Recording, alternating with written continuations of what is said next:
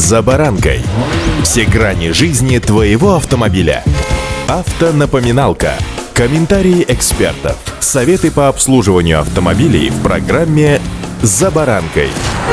Признаться откровенно, колесам своих автомобилей мы придаем слишком мало значения. Бывает, сдаем задом до бордюра и пока не упремся в него и не останавливаемся. А следовало бы в данной ситуации сдать чуть-чуть вперед, чтобы не оставлять на стоянку или парковку машину, упертую колесом в бордюр. Да и парковаться в данном случае необходимо крайне аккуратно, а не, что называется, с разгона, да так, чтобы вас как погремушку поболтает зад вперед в момент контакта колеса с бордюром. С вами за баранкой Александр Карпов. Здравствуйте.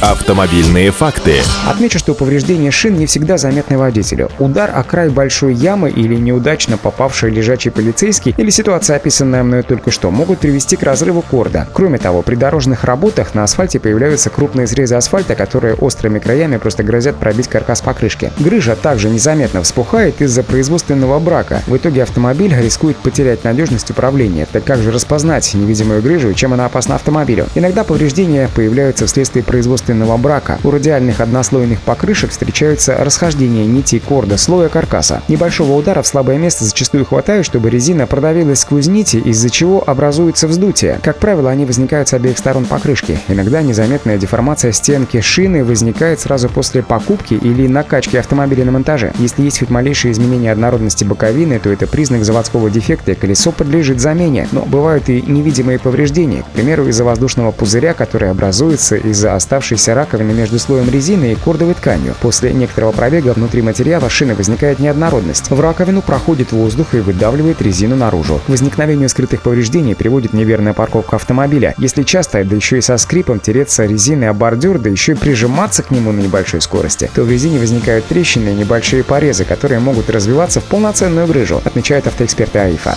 Автомобильные факты. Важно также следить за давлением в шине. Если оно слишком меньше или больше рекомендованных значений, то нити корда значительно сокращают ресурс. Нередко повреждения оказываются не с внешней, а с внутренней стороны колеса и просто незаметны взору водителя. Повреждения иногда формируются и под протектором, что серьезно ухудшает их обнаружение. На начальном этапе формирования повреждения можно распознать по изменению поведения автомобиля во время движения. Если вздутие появилось под протектором, то на малой скорости, приблизительно от 5 до 10 км в час, будет наблюдаться покачивание кузова, сопровождающееся легкой вибрацией. При открытом окне будут слышны нехарактерные хлопки. При достижении скорости движения в 60 км в час появится биение рулевого колеса, однако при увеличении темпа движения вибрация снизится и просто перестанет ощущаться. А вот боковые грыжи часто не выдают себя, потому как не сильно влияют на балансировку. Только уже при разросшемся, что называется, яблоке, начинаются чувствоваться нарушения в распределении массы колеса. Для выявления неисправности необходимо поднять машину на подъемнике и поворачивать колесо внимательно и осмотреть его и снаружи, и изнутри. При деформации покрышки нарушается центр массы, из-за мелких вибраций сокращается срок службы элементов